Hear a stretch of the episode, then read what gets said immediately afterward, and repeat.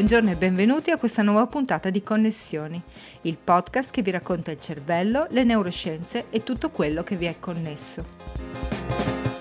Io sono Federica Sgorbissa e oggi vi spiego perché l'empatia aiuta gli individui a fronteggiare i pericoli.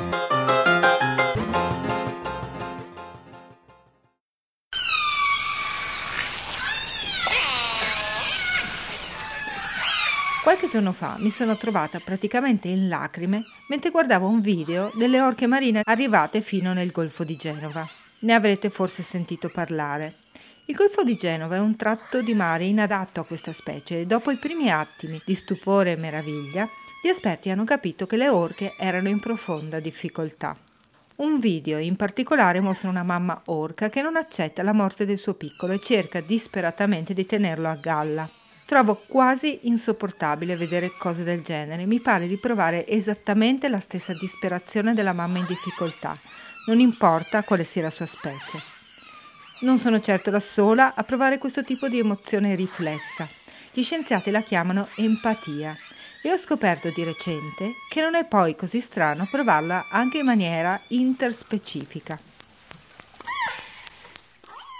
È un'evidenza del fatto che le emozioni o eh, delle altre persone, o in questo caso de, de, dell'altro animale, vengono trasmesse e percepite dal, da, un, da, un, osservatore. So, quindi è quello che noi riferiamo più come emotional contagion, quindi il fatto che la tua emozione mi contagia e se siamo in una stessa stanza, se vado allo stadio per esempio, no? Beh, tutti sono super allegri e super carichi di energia, è difficile per te non sentire allo stesso modo tutta questa energia e farti coinvolgere. E, e questa um, trasmissione abbastanza spontanea e non tanto... Um, eh, diciamo conscia addirittura è quella che noi definiamo come e, e contagio emozionale. L'empatia invece viene definita come un concetto un pochino più cognitivo, dove ti rendi conto del fatto che l'emozione dell'altro eh, ti sta in qualche modo eh, coinvolgendo e, e quindi sei proprio conscio del fatto che, che, l'emozione sorge nell'altra persona e quindi senti e sei mosso e senti per l'altro. Questa che avete appena sentito è Valeria Gazzola, cofondatrice e co-direttore del Social Brain Lab dell'Istituto di Neuroscienze dei Paesi Bassi, oltre che professoressa dell'Università di Amsterdam. Sulla pagina del suo gruppo di ricerca, il Gazzola Group, scrive la nostra ricerca cerca di svelare i meccanismi cerebrali che ci motivano ad aiutare gli altri. Poi ci sono tanti altri concetti che si sviluppano da questo, da, dall'empatia, come per esempio la simpatia, che allora vuol dire che inizi a sentirti o a sentire dei sentimenti caldi no? verso l'altro, che sono sentimenti positivi, dove sei invogliato in un certo qual modo ad agire anche, a girarti verso l'altro e, e, e pensare che cosa puoi fare, per esempio per diminuire la sofferenza o per condividere il piacere. E so, il social buffer è proprio il supporto che gli altri possono dare alla tua emozione, quindi un, un po' il fatto che riconoscendo che l'altro per esempio non sta bene, no? Tu lo puoi consolare, ti puoi avvicinare e quindi prendo un po' della tua sofferenza in me, in un certo qual modo, in modo da ridurre la tua e non troppo discapito mio, ma in modo da quindi equilibrare e aiutarti a, a sormontare questo, questo momento.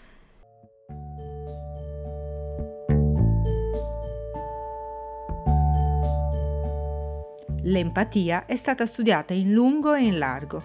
In giro per il mondo ci sono centinaia e centinaia di gruppi di ricerca e laboratori dedicati a questo argomento. Più la si guarda da vicino, infatti, più si capisce quanto questo fenomeno psicologico sia fondamentale per la nostra società, il nostro essere umani. E tuttavia, non è un fenomeno solo umano. Molte ricerche dimostrano che lo si osserva in molte altre specie è quasi sempre stata spiegata in un quadro di riferimento prosociale, nel senso di altruistico.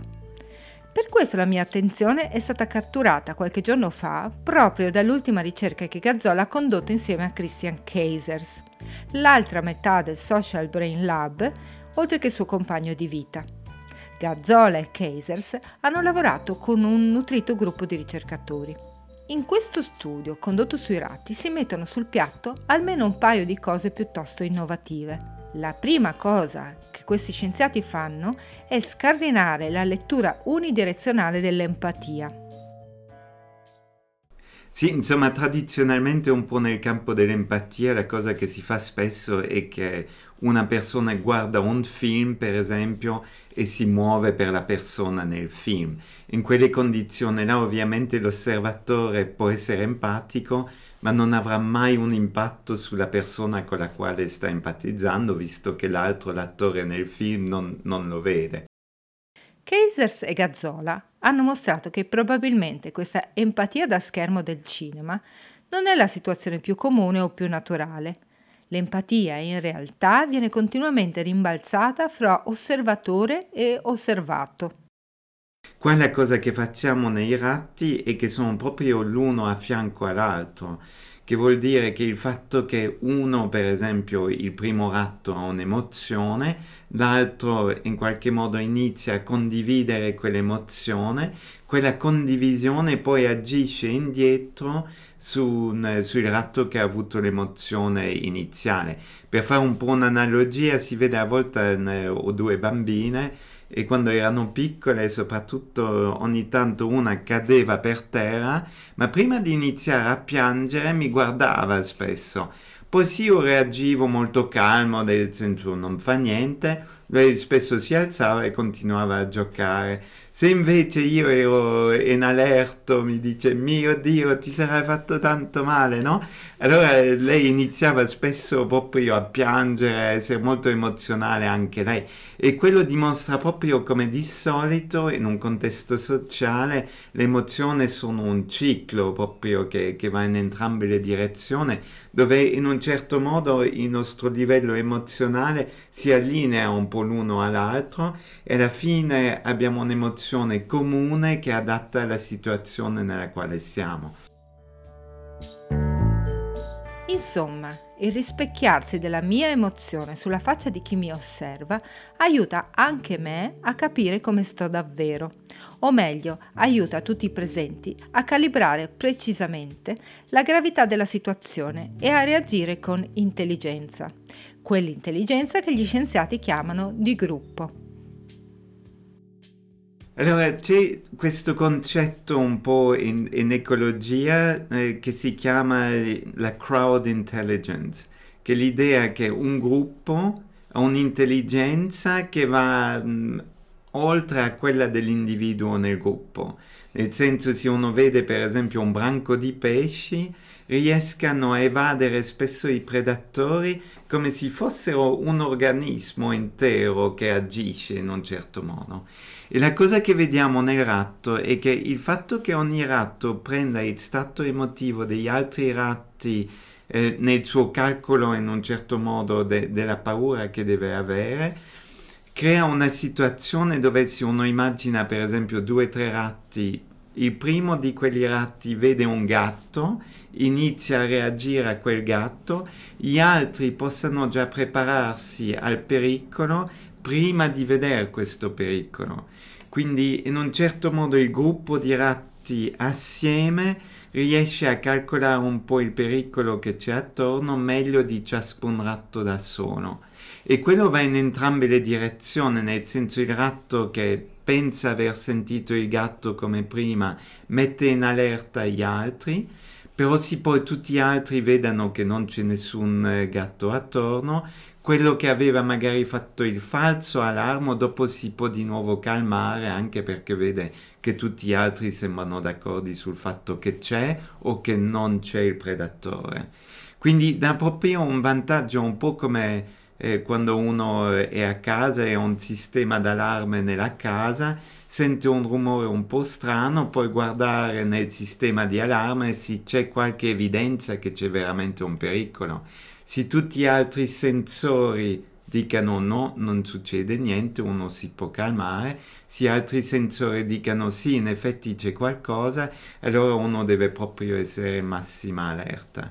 E così gli altri ratti servono un po' come sensore di pericolo e danno quel vantaggio del, della crowd intelligence.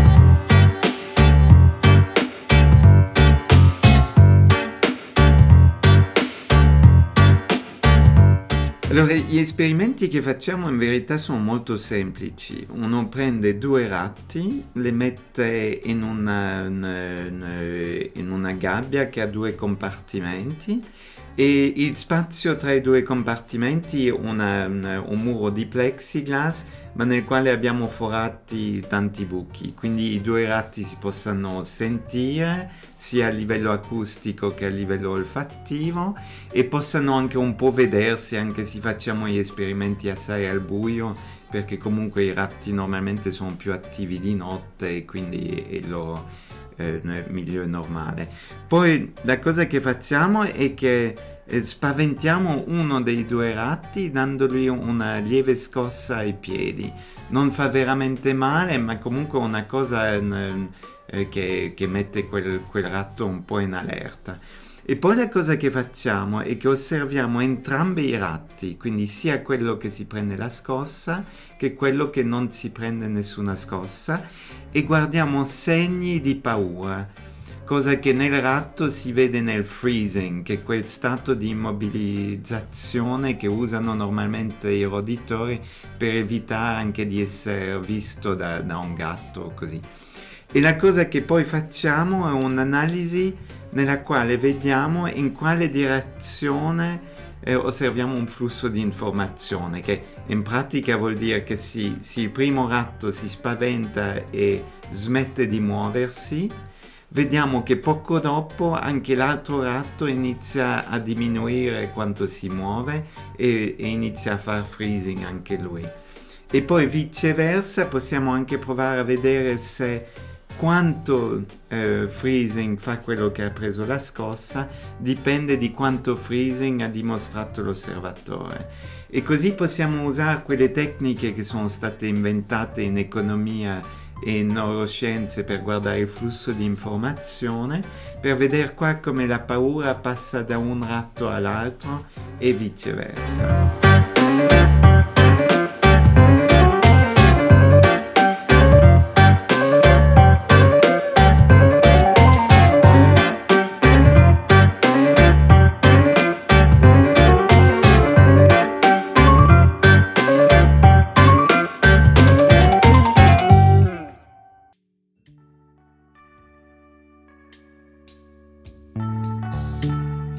La seconda nota innovativa di questo studio è una lettura più egoista dell'empatia.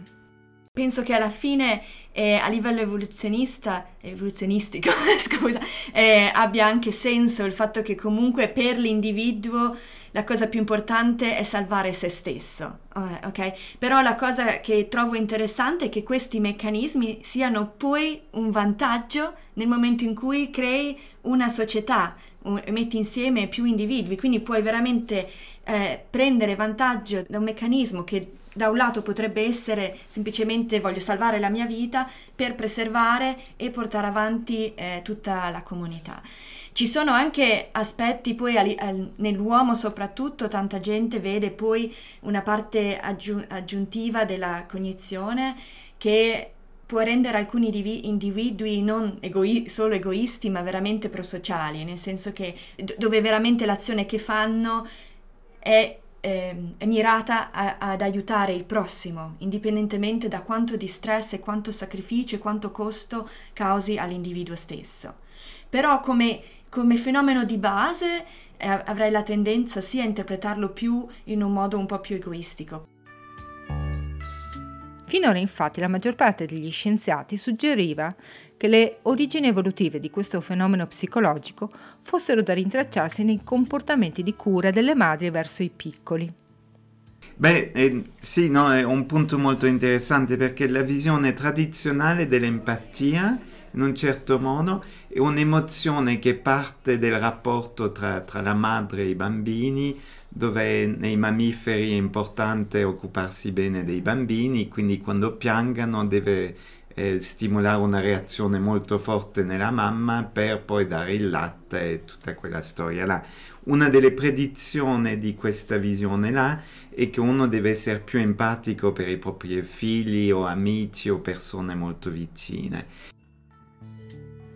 Gazzola e Casers però non solo dimostrano che l'empatia dà un vantaggio a tutti coloro che sono implicati nell'interazione, non solo colui che prova l'emozione che li innesca. Ricordate l'esempio dei ratti col gatto di prima? ma anche che non si osserva, almeno nei ratti, un effetto più marcato fra individui che hanno legami di parentela. Sì, no, è un punto molto interessante perché la visione tradizionale dell'empatia in un certo modo è un'emozione che parte del rapporto tra, tra la madre e i bambini, dove nei mammiferi è importante occuparsi bene dei bambini, quindi quando piangano deve eh, stimolare una reazione molto forte nella mamma per poi dare il latte e tutta quella storia là. Una delle predizioni di questa visione là è che uno deve essere più empatico per i propri figli o amici o persone molto vicine. Sia ben chiaro che quando in ambito scientifico si parla di egoismo non si vuole dare una connotazione moralmente negativa, si intende semplicemente che c'è un vantaggio anche per l'individuo, che prova empatia in questo caso. D'altronde questa è la base della selezione naturale. E poi fenomeni egoistici hanno in realtà risvolti chiaramente positivi non è solo il fatto che è più semplice spiegarli, la cosa che io trovo molto positivo è che dà anche speranza nel fatto che questo processo sia assai robusto. Una cosa che, che salva la vita di solito nell'evo- nell'evoluzione viene proprio fatta in un modo robusto e solida e quindi il fatto che abbiamo anche una certa avversione al far male ad altrui può proprio usufruire di questo meccanismo robusto che rende doloroso il fatto di vedere qualcun altro in dolore. In effetti osserviamo anche nel ratto il fatto che un, un ratto è restio, per esempio, a usare una leva che gli dà cibo ma che dà una scossa anche all'altro.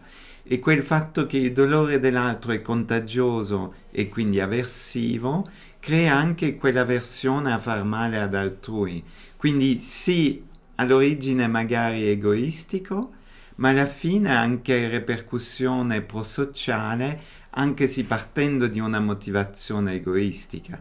Un po' quello che diceva anche al suo tempo già Nietzsche, che diceva che alla fine l'altruismo è una forma un po' più raffinata di egoismo, però che quello non ne toglie l'impatto prosociale.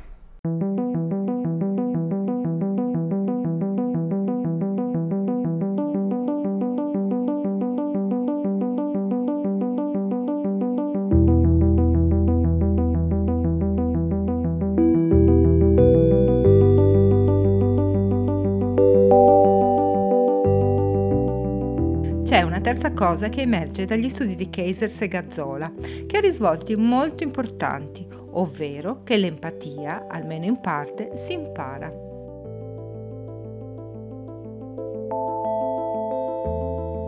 E poi penso che l'importanza delle, dell'esperienza sottolinea un fatto molto importante perché è molto comune eh, tra la gente anche eh, questa idea che o sei empatico o non lo sei, quindi che l'empatia sia più un tratto di una persona.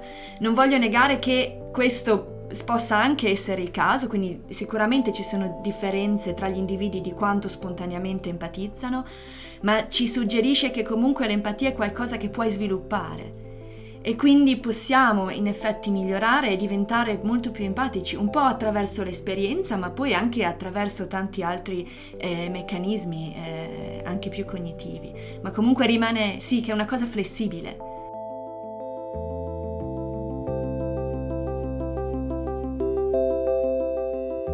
Mettere in contatto queste persone e, mm, e, fargli fare qualcosa in comune già aiuta tantissimo perché in, in, modo abbastanza spontaneo fai mettere le persone nella prospettiva delle altre e quello già ti apre un po' l'orizzonte perché vedi che anche l'altra è una persona come te che ha gli stessi bisogni fondamentali e, e quindi riesci anche a capire meglio le diversità riesci a attribuire che questa diversità magari è dovuta alla cultura. Sì, ci sono anche studi interessanti per esempio esempio che sono stati fatti in California dove eh, nella Bay Area ci sono sempre più persone che, che, non si possono più permettere una casa e che vanno a finire a passare le notte negli autobus.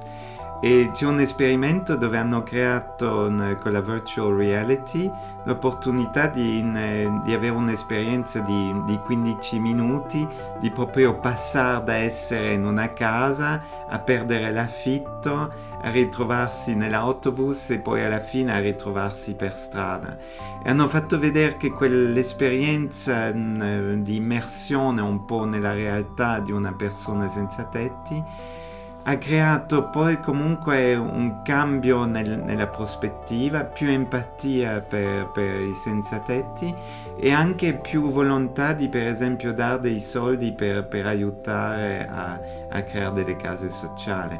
Quindi proprio quell'opportunità di vivere un'esperienza può anche nell'uomo proprio creare più empatia per quell'esperienza.